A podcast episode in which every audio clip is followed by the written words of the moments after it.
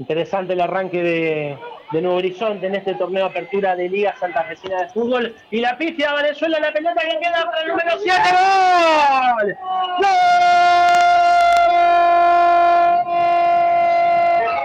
¡Gol!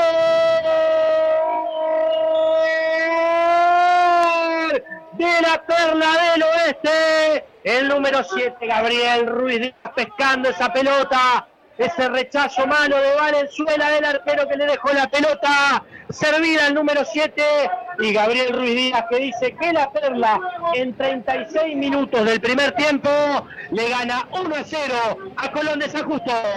Redonda nuestra por Radio Gol. Leemos en voz alta lo que los jugadores escriben con los pies.